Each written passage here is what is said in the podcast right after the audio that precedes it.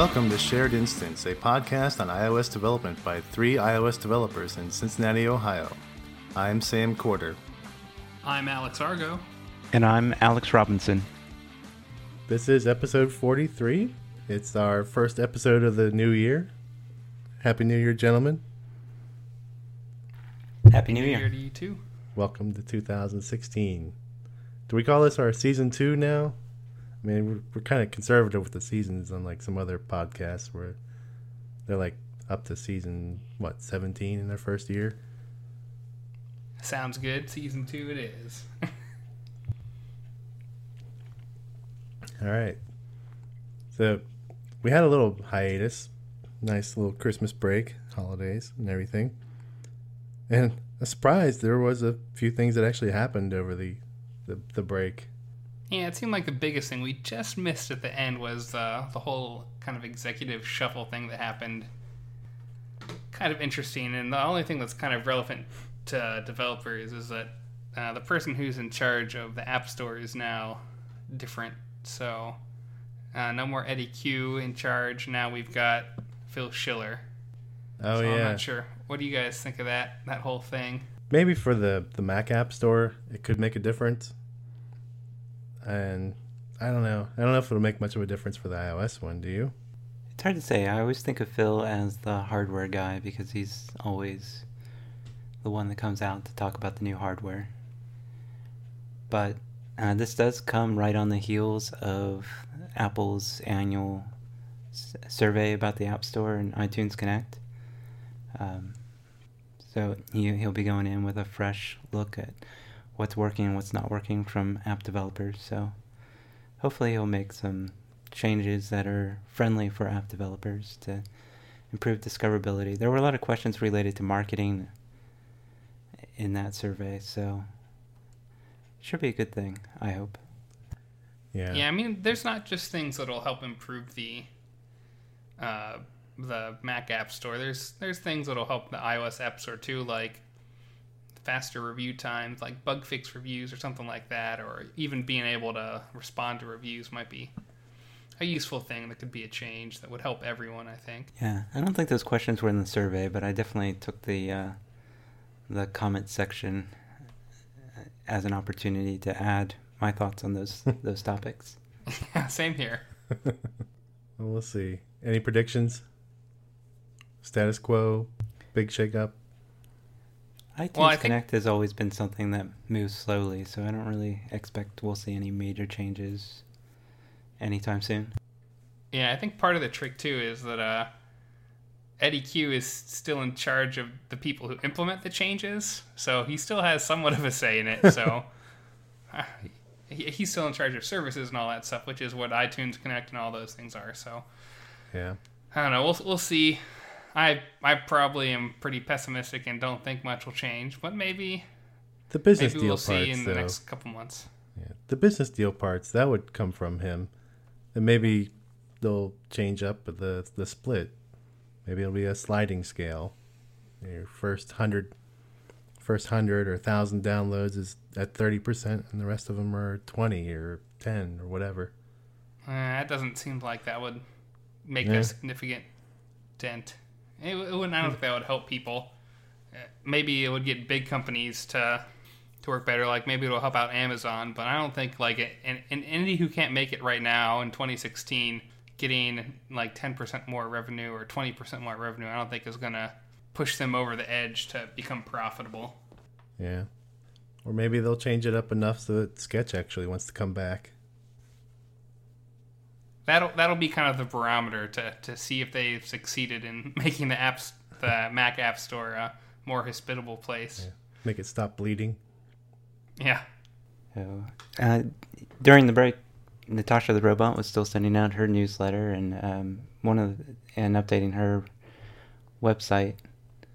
And she posted a, a neat little trick uh, for CocoaPods to help keep the team on the same version by using a gem file uh, that's committed to the project, and people can just do bundle install to make sure they've got the right version of CocoaPods installed. Because uh, anybody who's been working with CocoaPods for a while knows that things break if you're not consistently on the on the right version. Um, one thing that this trick does not address is when you're working on multiple projects and different projects need different versions of CocoaPods. Uh, so there is a, a way to execute CocoaPods to specify a specific version to run. Uh, and, and with gems, you can have multiple versions of a gem installed. So uh, there's some nice ways of dealing with that. I'd like to see those tricks combined into one to make sure not only do you have the right version installed, but when you build the project, it's executing the right version of CocoaPods for that project. So the gem file doesn't specify which version you need. It's like the minimum version. It specifies the the gem file specifies what version to install, so it'll make sure it's installed. But if there's a newer version that you've installed, by default, um, running pod install, it, I believe it'll use the latest version, unless you sp- are specific about which version you want to run.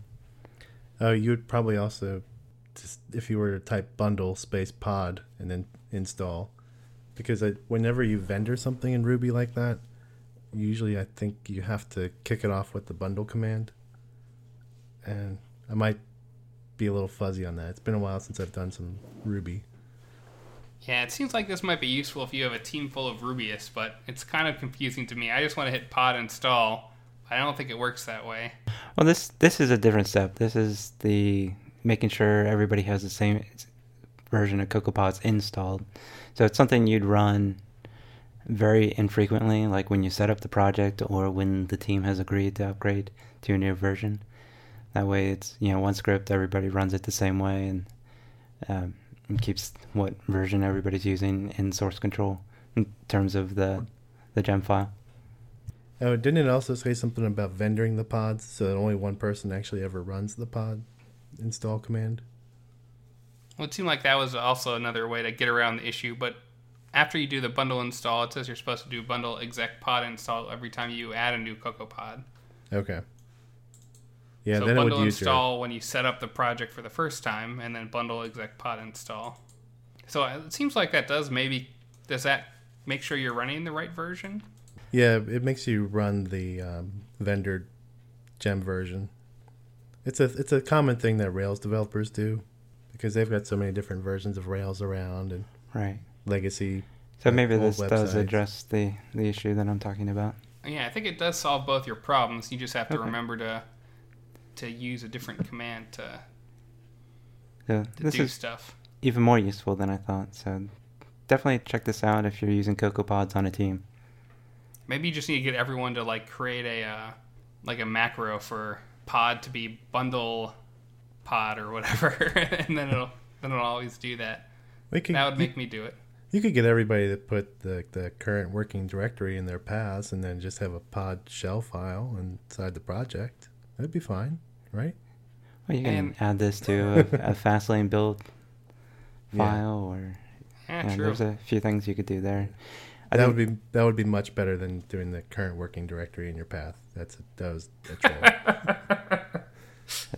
It, it, for anybody out there that doesn't use CocoaPods on a regular basis or uh, works with multiple projects with CocoaPods, especially in the last few versions um, with the introduction of Swift, there's been a decent number of breaking changes in between versions. So uh, you might have one project that builds fine on one version and another project that needs a different version because the pods haven't been updated yet to uh, work with the newest version. So it can be quite challenging, and you know, you definitely hear teammates hitting their head against the wall um, because they thought they had a quick fix that they needed to do, but somebody else updated the Cocoa Pod, and now they've got to spend a couple hours figuring out what's wrong and which version they get and which version are they actually using, and it, it can be a, a little bit cumbersome and a waste of time. So this this potentially eliminates that frustration. So check it out. Definitely. So what's this Pomo TV thing that's in our list here?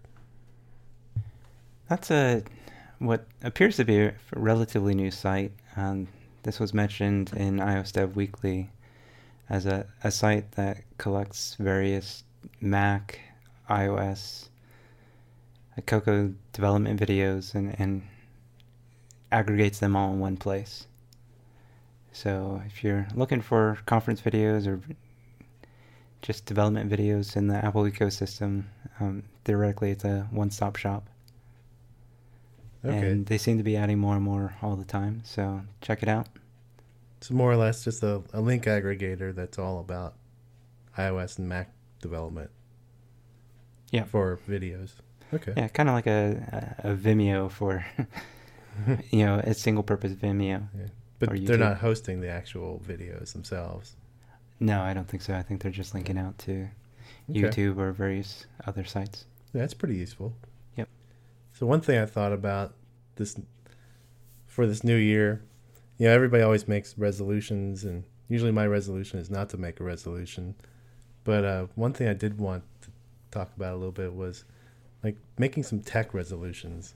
Like, what kinds of things are you guys thinking about doing in 2016 differently than you did in 2015? Argo, you want to kick us off with one?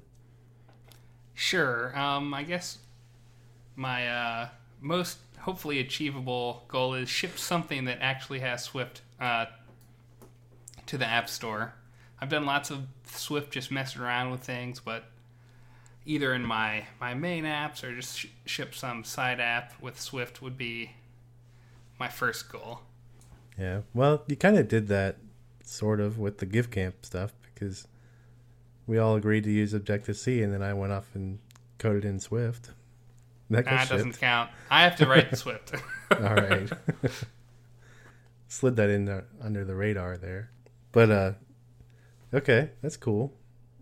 Alex, how about you? You got one?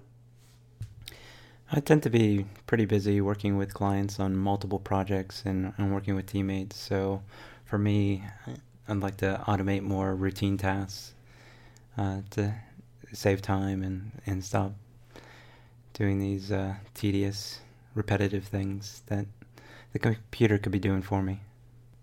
That's a very noble goal.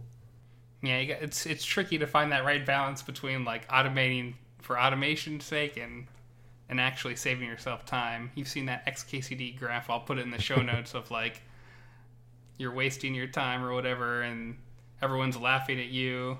And then it gets to a point where you do something so much and automate it that you're like, ha ha ha, I actually do win. So good luck. Yeah, if if it's something you do five minutes every day, but it's going to take you three months to automate, that the ROI on that one's a pretty big number. So one thing I want to do is definitely ship a new app in 2016, and yeah, I've shipped a number of client apps, but I want to ship one of my own this time. So I'm going to make that a, a concentrated goal. You want to tell us, give us any hints about what this new app's going to be, or is it still under wraps? It's still under wraps for right now, and it's a it's a rather. Do you know what it is? I do, I do, I do. Okay. It's uh, All right.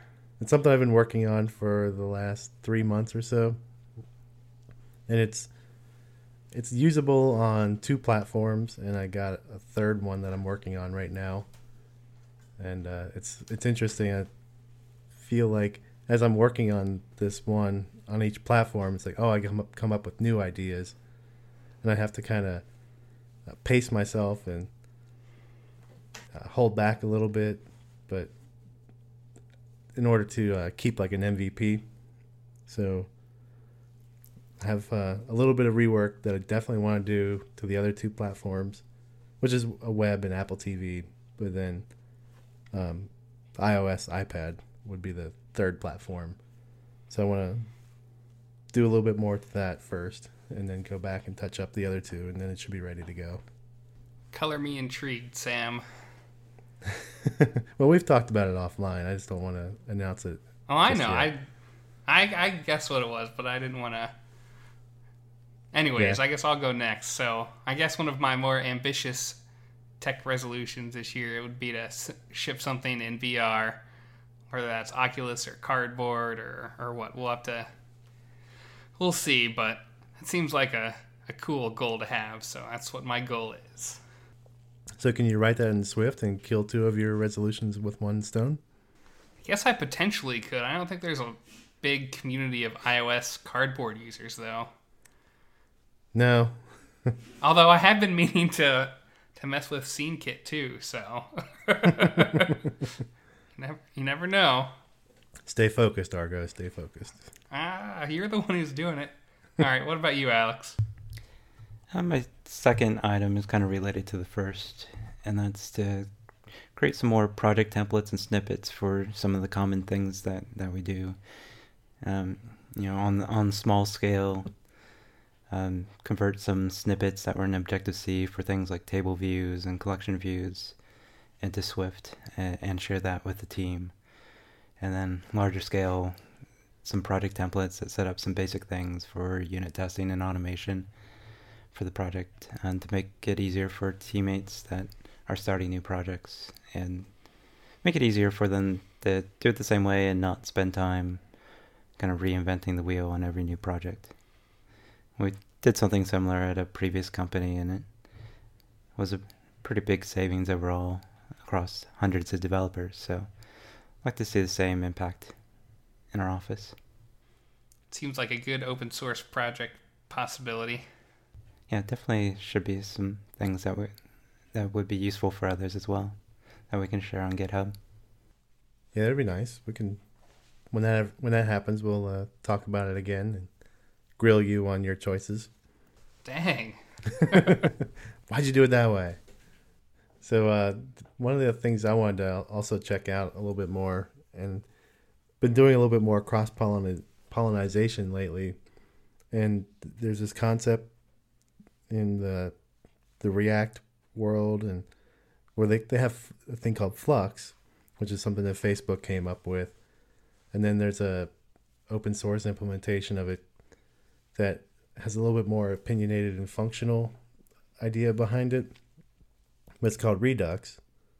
And I want to check that out a little bit, at least a little bit in the JavaScript world. But there's also a couple uh, iOS libraries in there that have implemented it pretty well. So I want to take a look at those a little bit more. Uh, one's called Redux Kit, and the other one is Swift Flow. And they kind of play in well with like um, the functional reactive programming stuff, like Reactive Cocoa and and uh, RX Swift. Sounds like a fun one to tinker with for sure. Mm-hmm. You're not going to ship anything with it. We'll see. If, it, if it's right. good, if it's good enough. How about you, Argo? So this isn't super technical, but I don't know about you guys, but uh, I've just been noticing I've got all this old tech stuff sitting around and like filling boxes and boxes. Like I pull out this box and I've got all these cables from you know 1987 or something, and like the the little things that you used to screw into the back of the TV to hook up to the antenna, whatever those are called. Like I don't need those anymore. so uh, it, has been kind of on my mind because my basement was flooded recently. So I don't want to put anything back in there that doesn't need to go back in there. But I wanted to clutter uh, all of my tech stuff. So wish me luck on that endeavor. I think it'll it'll be a fun battle to fight.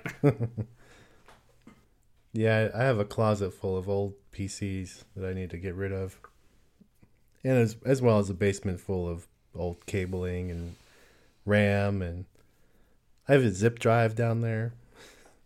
Although Ooh, it's kind of a classic thing, so I feel hard. It's kind of hard for me to want to throw away that thing, but still. I don't know if a zip drive is a good classic thing to keep around. hey, it's There's in the Computer stuff. History Museum. They have one well, at the Computer it, History It should probably just stay there. I can have my own museum. Yeah. All right. Well, we'll all come visit Sam's house and check it out then. yeah, right in my, ba- my basement. How about you, Alex? What about you? Got a good one? Yeah, I think you know one thing I'd like to do is get a little bit more out of my comfort zone and and get better at working with tools like Sketch and for UI design and and graphics. Um, you know, often I have the luxury of having a graphic designer to work with, but sometimes you need to do something quick for a side project or a Cocoa Heads presentation and like to just get better uh, with with that tool set and be a little bit more self reliant.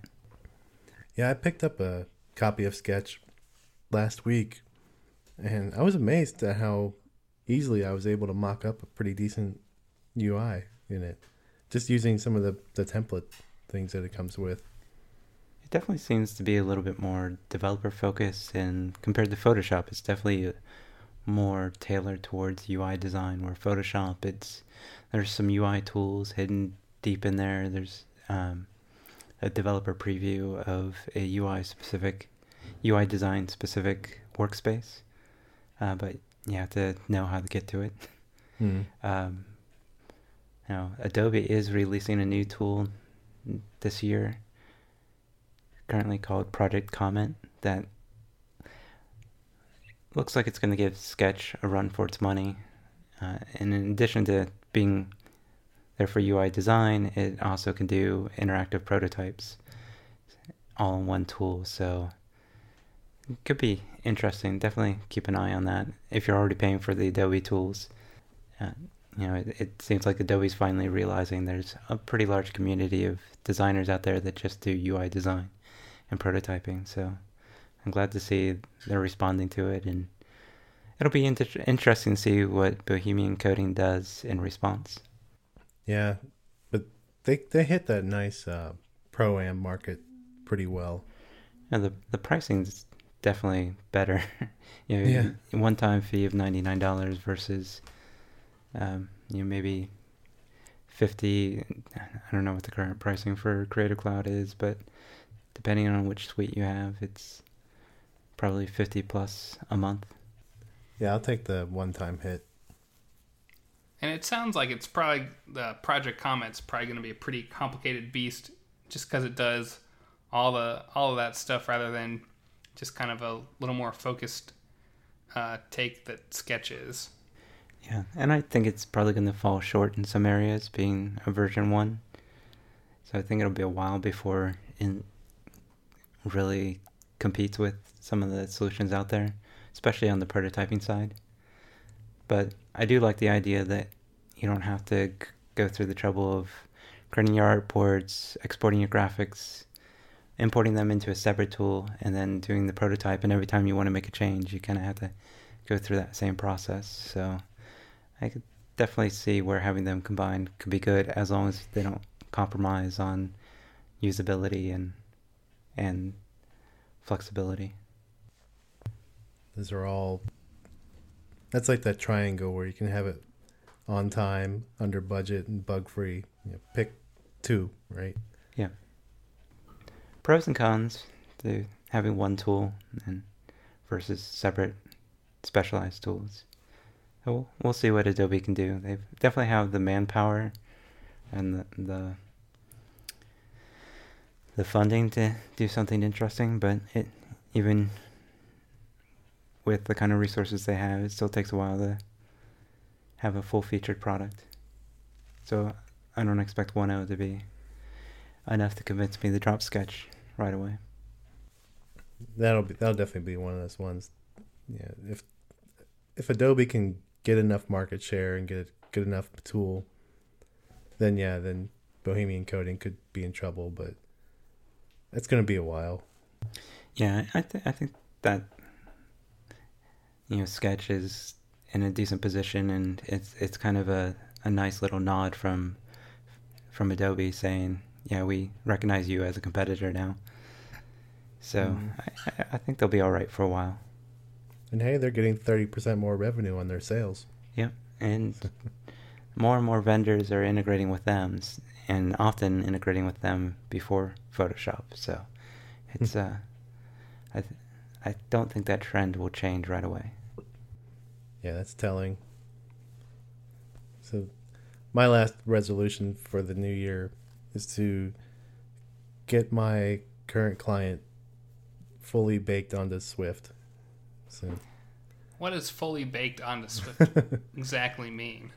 well, right now we have some technical limitations that are quickly disappearing as far as why we couldn't run the latest versions of Xcode and things like that. I guess it's more political than technical. But those are slowly or quickly disappearing now, actually. And so we'll be able to move uh, into Swift 2. And so we're going to try to start doing more new development in the app in Swift. Okay, so you're not talking about converting every all the existing No. code to Swift. No, that would be horrendous. It would, yeah, that would probably be a pain for any large existing project. Yeah, which this one is. It's several hundred source files that are usually several hundred lines long. Unfortunately.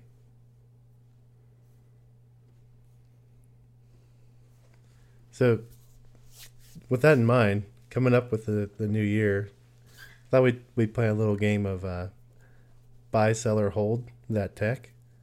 And uh, we'll just rattle off a few different tech topics. And you guys can say whether you would buy it as, a, as an investor or sell it or just hold on to it because you're not really sure where it's going to go. So, uh, first one out there, Swift. hmm, this is a tough one. I think I'm gonna go with buy.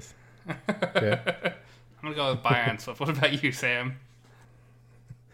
Yeah, I'm gonna try to buy it for a while, especially with it going open source. And I'd like to see it on Android. I'd really love to see it on Android, and then see if it can do something more than just NDK native development kit with it. Uh, if you can actually do I interface work with Swift on Android, that's a potential game changer right there. I think my my price target for Swift is probably right around when Swift 3 is released. Then I may rethink things. Yeah, it's supposed to stabilize a lot more.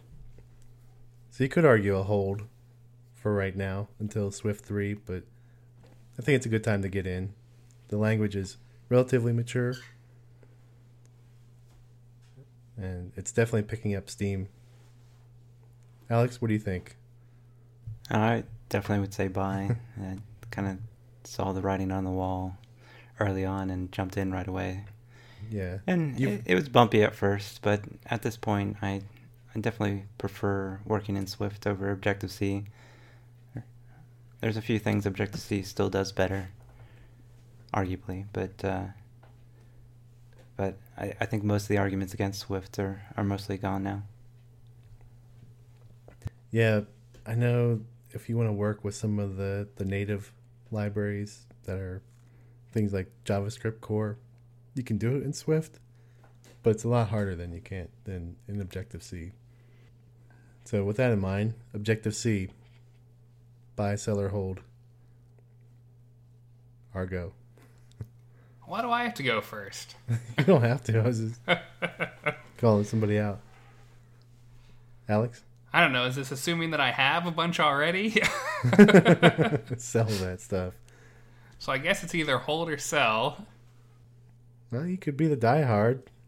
Say it's not. You could be a diehard. Say it's going to keep evolving and going No. places.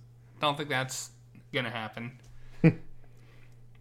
guess I'll I'll hold at this point. I guess it'll be around for a while longer. I I think still, but it's on the way out.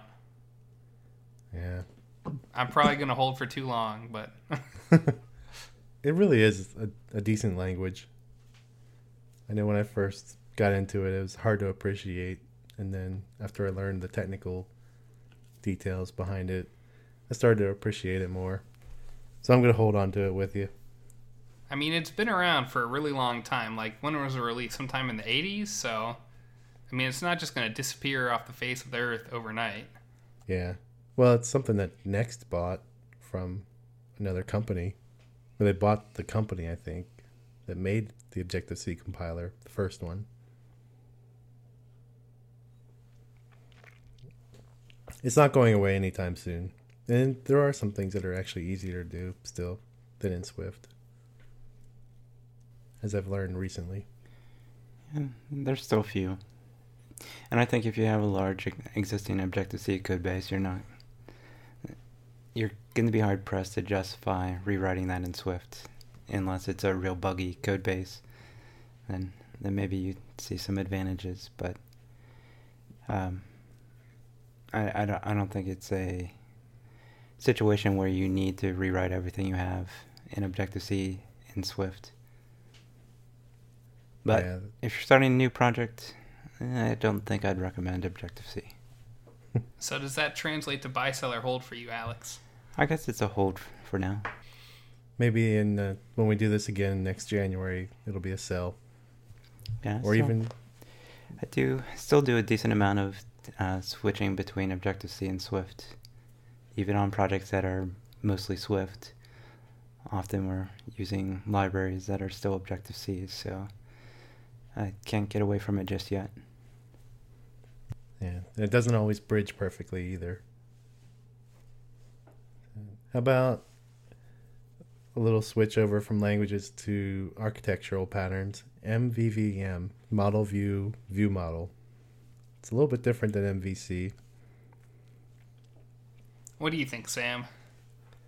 We've been using it at work, um, at my day job, my client, and it's it's worked out a lot better than the plain old MVC. And we don't have the the monolithic uh, view controllers as much. And when they do get large, it's still more about maintaining application view state rather than logic. So the logic is much more testable. So I'm buy on that one.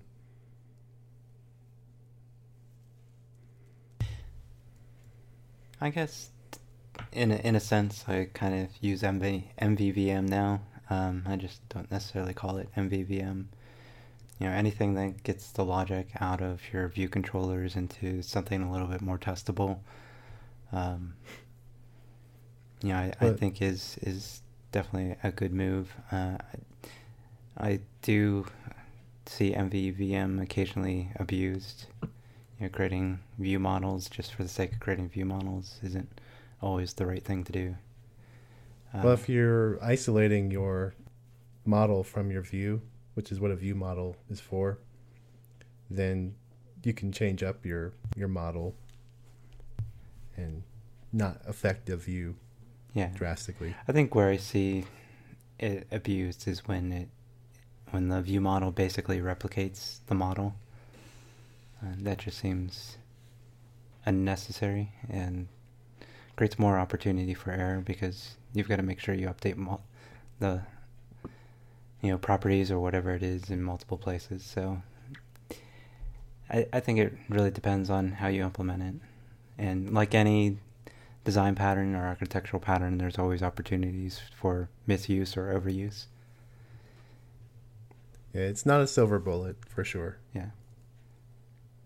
And it definitely, you know, if you're doing the functional reactive programming, then you're probably going to want to do MVVM. And I, I see those things kind of going hand in hand in a lot of cases. They so we do it at work without the the FRP part. And usually the the view model will have a delegate and then it can tell its delegate to refresh its data. And- it's not the most efficient, but it is relatively simple so that you don't have to teach people like what an observable is and why is this signal hot or cold or anything like that. It's just more about observing something, observing some state changes or getting notified when state changes. But yeah, so So does that put you at a buy, Alex? I haven't. On the MVVM, Yeah. um,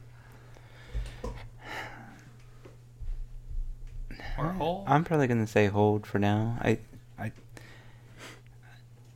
I, I, for me, it's more about your motivation and what you're trying to accomplish than the terminology in this in this particular case. It's you know moving the logic out to out of the your view controller. I think is a good thing. Um, I think there's not a whole lot of examples of MVVM being used outside of reactive programming. You know, something like um, ReactiveCocoa. And I think that can can encourage misuse a, a little bit if uh, you know the lack of good examples can be problematic. But um, I I think the principle behind it's good. I just don't always see it implemented in a good way. Yeah, put me down for a, a hold as well. I think, I think, like like you said, the principles are pretty sound and and MVVM, and I, I remember doing it back in the Java days too. I, it just wasn't called that, but uh, the people who are doing MVVM are going to continue to do it, and the people who don't do it probably there's not going to be like a big boom in MVVM. it's not going to be like the new hot thing that people are talking about. So Well, it's not exactly like a, a framework that somebody can start marketing and sell large, expensive tools for. I don't, uh, not not necessarily tools, but like, I mean, it can be the new, like like functional reactive programming is kind of a similar architectural uh, thing uh, that I, I think you could argue that people are trying to make into like a big thing that you can have conferences for and I mean, M- I remember when MVC was kind of like new, and people were like, "MVC is the cool new thing. Come have this class in MVC or whatever." I don't know. Struts, woohoo, Yeah. so and Rails, function- and yep. so so what about uh functional reactive type programming? all right. So for me, it it'll, it depends a little bit on the library itself. I feel like ReactiveCocoa has gotten to be a little too big and complicated, and I've liked some of the the newer, uh, more succinct versions out there, like RxSwift. And there's another one out there called Swift Bond that seems pretty simple and easy to use. So I feel like this is a technology that's starting to catch on better. Uh, like ReactiveCocoa definitely laid a lot of groundwork, but these other libraries that are more Swift specific are uh, they don't have the same baggage, and they seem to be more interesting. So So- I'm going with a buy. You're basically saying ReactiveCocoa is the struts of the FRP space. that's Nice. that's our uh, show title. so yes, I, I would stand by that statement. I think you know, for me, conceptually, I, I like the idea of the functional reactive programming. I think there's, like you, the ReactiveCocoa seems like it's got a, a lot of conceptual overhead, if not actual overhead. Uh, you know, introducing that to a project definitely is going to have a learning curve. And you know, for us, where we're building apps for clients that the clients might end up maintaining, that might be more inappropriate for that that scenario. You know, to have something that that is hard to understand without having, say, a class in ReactiveCocoa ahead of time. Um, there are things like RxSwift and uh, Interstellar that are kind of the lightweight version of ReactiveCocoa. But I think, like a lot of frameworks, they'll eventually be heavyweight as well. You know, they'll continue to grow and add features. So, you know, I don't know if they'll always stay lightweight. But I definitely encourage people to go out, play with some of these frameworks and the concepts, and get familiar with them. Uh, Yeah. I, w- I would love it if Apple provided some built-in uh, support for functional reactive programming. Yeah, one of the nice things about RxSwift versus ReactiveCocoa is that it follows the same patterns as other FRP uh, programming libraries do on other platforms. So you can go look at the documentation for, say, a zip operation, and it's just generic oper- generic documentation, and you know that this is going to happen in RxSwift, and it's going to happen this way in RxJava, and all kinds of other reactive extensions. So whereas ReactiveCocoa, they've got their own ideas of how things work. So Argo, where are you going to fall on this one? I think it's all a giant fad. Sell, sell, sell. Just like the internet, sell, sell, sell. yep. That internet was no good for anyone. but I don't know. I, especially it seems like Swift people are really like, "Ooh, this new this new functional stuff is awesome," and it's going to change how everything everyone does stuff. But I mean, it's They're like the people that use e-cigarettes, huh? I think you know, part of my hesitation with the re- functional reactive frameworks is that outside of ReactiveCocoa, it's very very difficult to find any conference presentations or third parties writing about them.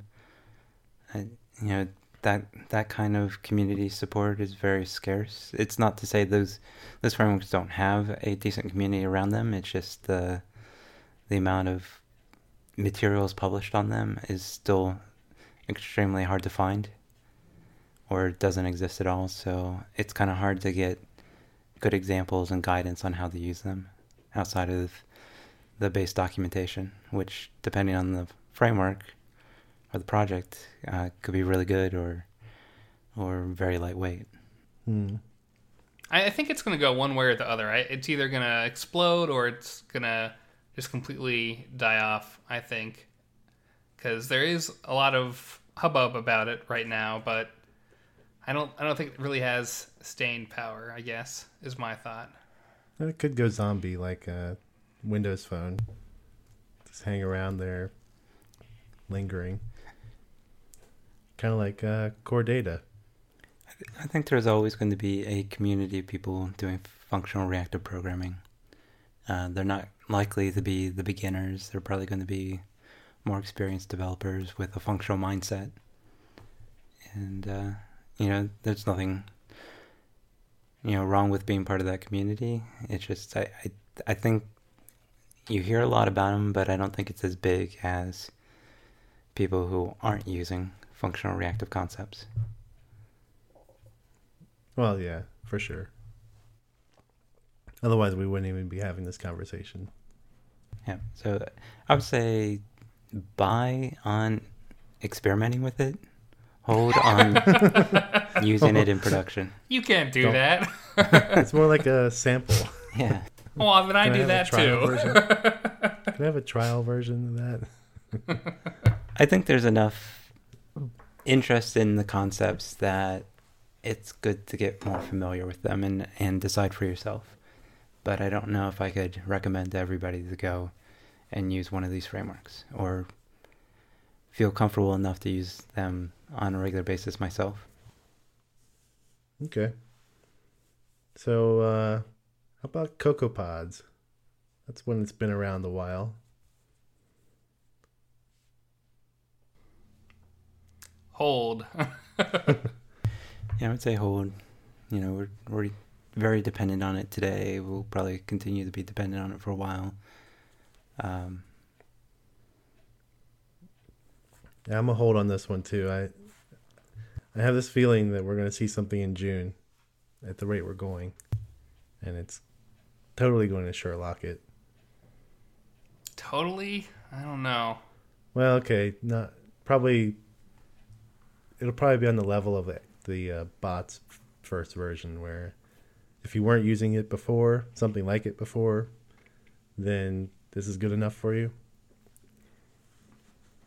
I think this is kind of like Objective C in that the writing is on the wall, uh, but it's still going to be around for another year or two. I'd love to be proven wrong, but something big like this, Apple's not good at Sherlocking and providing backward support for, you know, X amount of versions. I don't think. Yeah, yeah, that'll be an iOS 10 only feature, right? Yeah. I, I think it comes down to what kind of community level involvement they have uh, with the Swift package manager on whether or not they could really Sherlock it. I know there's already been some back and forth on CocoaPods, and I, I believe they've added the ability to integrate, you know, read in a uh, package file. Hmm. So So, we'll how see. about Carthage? What do you think about Carthage? Sell, sell, sell. yeah, I got excited about it. Um, you know, brought it in on a new project, tried to use it, ran into a few challenges, figured out how to get around them, then ran into a few more, and just got to the point where it was just too much effort. So you know where I'm where I'm fighting with the package manager and not actually getting the application implemented. So I, switched back to CocoaPods at that point. Well, I don't think it's a bad package manager. It No. just hit it like the worst time possible. Yeah, Like it was it was way later than CocoaPods, uh, and just before Swift Package Manager, and that it like gained popular use. Uh, and it's I would probably say like the like the architecture behind it is more functionally sound than uh, CocoaPods is. Like it's it's kind of like Swift Package Manager that it works like with the you're supposed to pull in the project and build essentially, and that that's how you you build it. It seems like there's not as many like weird edge cases and stuff like that, except for, I mean, all those issues that you were just talking about with the tooling. So yeah, I think Cell just it was bad timing. Maybe in a different, you know, different timeline, uh, it would have beat out CocoaPods two years ago. yeah. But and a lot of my issues with Carthage had less to do with Carthage itself and what the third-party library had done to support Carthage. You know, certain things like if you have more than one project, uh, wouldn't necess- I think Carthage would pick the first one by default if it's in the root directory. Yeah, it it's didn't not like. it's not you, Carthage. It's me. Yeah.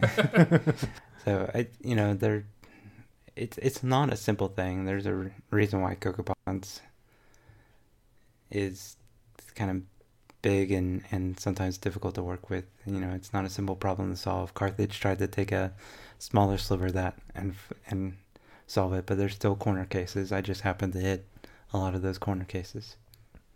Well, I think too that also the the main creator, who is uh, also the author of ReactiveCocoa, Justin Spahr-Summers, has changed jobs, and I don't see that he's as active as he used to be in Carthage. It's still got a community behind it, but there's not the founder anymore. He's not that active, so you know who's who's really driving it forward anymore. It's a good question. So I'm kind of sell on the sell on that one too. So Swift Package Manager sounds like we're all kind of on a on a buy for that. I'd say. Does anyone Uh, disagree? I would say hold and, and see where it goes. I, th- I think Hmm, until it can alright. support things like Objective C, it's probably not going to replace CocoaPods for me. Right, same here. Um, and also it's in the roadmap. It is, yeah, it's definitely in the Yeah. roadmap, it, and we might see that before June, depending on the amount of community involvement. it's very early on for it right now. So That's why you got to buy now because you know it's gonna get it's gonna be exploding in a couple years. I got enough cuts on my hands and stuff. I don't, Well, that doesn't mean you have to use it. You just gotta. but it's got a big backer. We'll, we'll say Yeah. that. Much bigger backer than any of the other ones have. Yeah, one of the interesting things that I want to see how it plays out is like how it works with like all the the Linux and server side stuff. It seems like it's going to Mm. be the place to be for uh, iOS and OS X and all the other platforms that Apple added on last year. But I don't know about the server side server side stuff. We'll see. Yeah, if and also if if it can create frameworks instead of just static libraries, then it's a much more usable target in uh, my apps. So, uh, how about React Native? Speaking of uh, Facebook kind of stuff. Actually, not really speaking of Facebook directly, but No one wants to go first on this one. I know there's definitely some big companies out there adopting React Native now, um, but I'm not. I'm not completely convinced it's the way to go. I mean, I, I see it as an alternative to Interface Builder. the way to what do you mean by the way to go? It really depends on what kind of problem you're trying to solve. If you're trying to have a team of UI developers learn one skill set in order to develop for Android and iOS, I think React Native is better than some of the alternatives out there, but you still are going to have native code. Um, you still have to kind of wrap native components for React Native. Um, I do think it's better than than a lot of alternatives rather than just kind of rendering and web technologies. They they uh, wrap native components. So you know if it's important to you to have a set of developers that can develop UIs for multiple platforms, then it might be a good choice. I was just gonna say, uh, I think I'm probably a buy on it, and not in the sense that like if you're making a consumer-facing app, you should use React Native.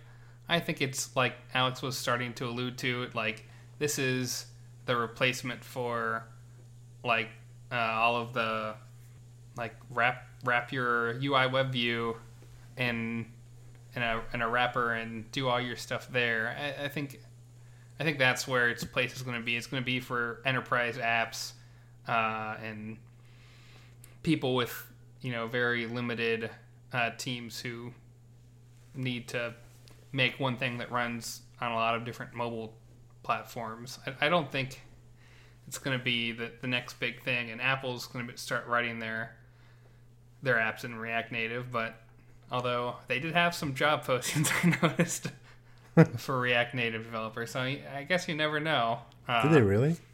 Yeah, I saw it somewhere. I'll try to find it and put it in the show notes, but it's just the fact that Apple would. I mean, they're a big company. They have people doing everything. I'm sure, but well, they could completely redo their app store in React Native. Yeah, it'd be better than the the web junk. Yeah. So. uh, could yeah. also be for you know they've got the the music app for Android. Yeah, mm. true. Mm. And maybe so Sam maybe some... we'll see some more Apple apps on Android. Yeah. So Sam is someone who's actually has probably more experience than both Alex's combined. What what's your thought on React Native buy, sell, or hold? Well, that's actually something that my client has farmed out to another company, uh, so I don't have a lot of direct interaction with that. you don't all. have a feel in the building for how it's going, though. No. Okay. Well, I, I do have a general feel of the sentiment towards it.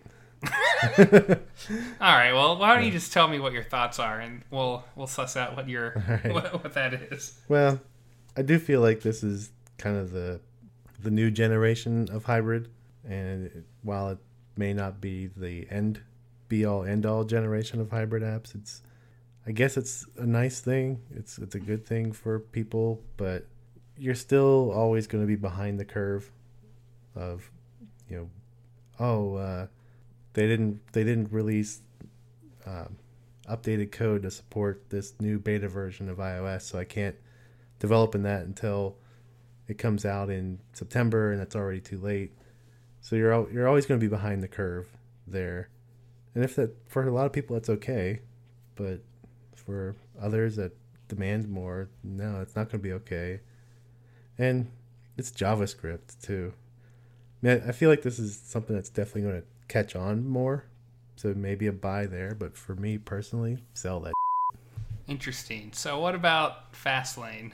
Got bought by, or the sole developer got acquired by Twitter. Um, it's still pretty early project, but there's a whole bunch of stuff there. I think I'm gonna go buy. What do you guys think? On Fastlane?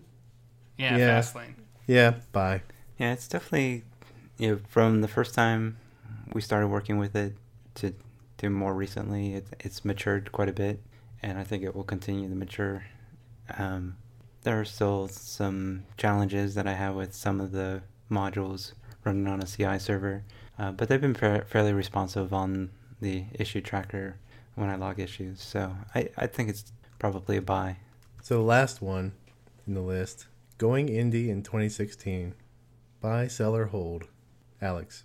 I you know I I would probably say hold. It it really depends on on the business. Like any business, it's the the odds are against you in terms of succeeding. You got to run it like a business. If you are at the point where you're making enough money, or you, or you have the right investors or the right market, then you know go for it. But just do it knowing that most businesses fail. So if you're in a position you can take that risk, go for it. Yeah, I'm gonna say hold. Uh, yeah, it's not much change. Uh, I don't think it's going to happen in in the iOS space, Mac and iOS space this year or anytime in the next couple years. Yeah, I'll I'll have to go hold, even though it breaks my heart. Uh, maybe That doesn't that doesn't mean that you can't go indie. It just means that there's not some giant boom coming.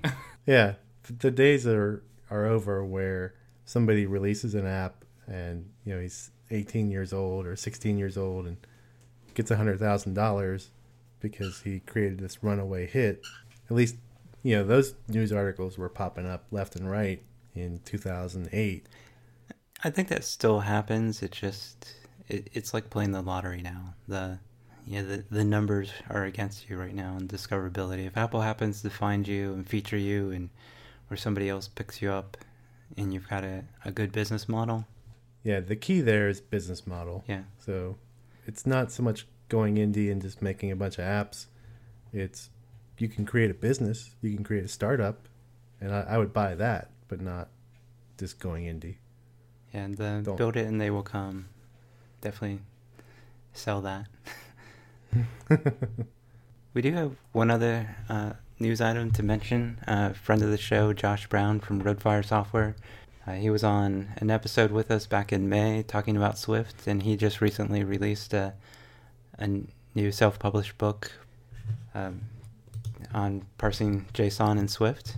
Uh, so, you know, Swift's traditionally it's been known for being difficult to work with when parsing JSON um, without using a framework, and his book does a great job of, of walking through the steps of of working with JSON in Swift and shows you how to do it without relying on a framework. So, if uh, that's a topic of interest, definitely recommend checking it out. I got a chance to review an early copy of it, and definitely, you know, Josh is is a great at writing. He's been featured in iOS Dev Weekly a few times. So, uh, and one of his passions is teaching people the program. So, check out the book. Highly recommend it. Yeah, we should get him back on the show. Yeah, It was- absolutely. it was, good.